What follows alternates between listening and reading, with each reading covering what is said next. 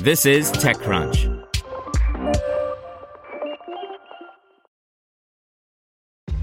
This episode is brought to you by ShipStation. You know, some things take a lot of work, like sending little robots to far off distant planets. And just as that's challenging, so too is running a successful e commerce business, especially when there's so much to do. So I want to introduce you all to ShipStation. Now, I love using ShipStation because of its easy to use dashboard, which makes managing orders and printing labels a breeze and super smooth. Oh, and the customer service is just out of this world. It's exactly what you need to help grow your business. Sign up for your free 60-day trial at shipstation.com slash technews. That's shipstation.com slash technews. This podcast is supported by Tools and Weapons, the podcast hosted by Microsoft Vice Chair and President Brad Smith. Each episode features insight you won't find anywhere else from the center of the conversation surrounding emerging technologies like AI. Right now in the podcast, you can hear a special episode where Brad Smith lays out Microsoft's vision for a vibrant marketplace driving the new AI economy. To hear more, follow or subscribe to Tools and Weapons with Brad Smith wherever you get your podcasts. Welcome to TechCrunch Daily News, a roundup of the top tech news of the day. Brought to you by the SoFi Daily Podcast. Reaching financial independence starts with having the right information. Every weekday morning, SoFi keeps you up to date with important business news, stock market happenings, and how they affect your financial life.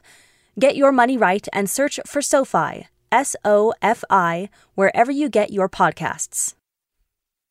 Facebook shifts its VR strategy, WhatsApp's payment service hits a snag in Brazil, and we look at how Trump's visa ban will affect Silicon Valley. Here's your Daily Crunch for June 24th, 2020. First up, just two years after launching the Oculus Go, Facebook announced that it's discontinuing the headset, the least powerful and least expensive VR hardware that the company sold. The entry level product was meant to hook consumers on the idea of VR and convince them to upgrade. Last year, however, Facebook released the $399 Oculus Quest, and it quickly became clear that the Quest was likely the best path forward for Oculus's consumer ambitions. Speaking of Facebook, the new payment feature in its popular messaging app, WhatsApp, has been blocked in its second largest market. Brazil's central bank said it was making the decision to preserve an adequate competitive environment in the mobile payment space and to ensure functioning of a payment system that's interchangeable, fast, secure, transparent, open, and cheap. Also, we've been regularly featuring immigration lawyer Sophie Alcorn's column, but in a new piece, editor Walter Thompson interviews Alcorn about President Trump's executive order that extended an existing ban on immigrant work visas. For a look at how the ban will affect Silicon Valley, an Extra Crunch membership is required. In personnel news, TaskRabbit CEO Stacy Brown Philpot announced that she is stepping down from her role at the freelance labor marketplace. Brown Philpot joined TaskRabbit seven years ago as the company's chief operating officer and was promoted to CEO in the spring of 2016. In the fall of 2017, the company was acquired by IKEA for undisclosed terms in a stock deal and has continued to operate independently as a subsidiary of the company. In hardware news, after three straight years of operating losses, one of the world's foremost camera makers is giving up the ghost.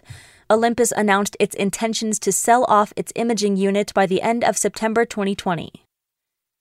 Next, New York City was an initial U.S. hotspot for the COVID 19 pandemic, and it's also one of the most expensive cities in the world, so you might think startups would be anxious to leave.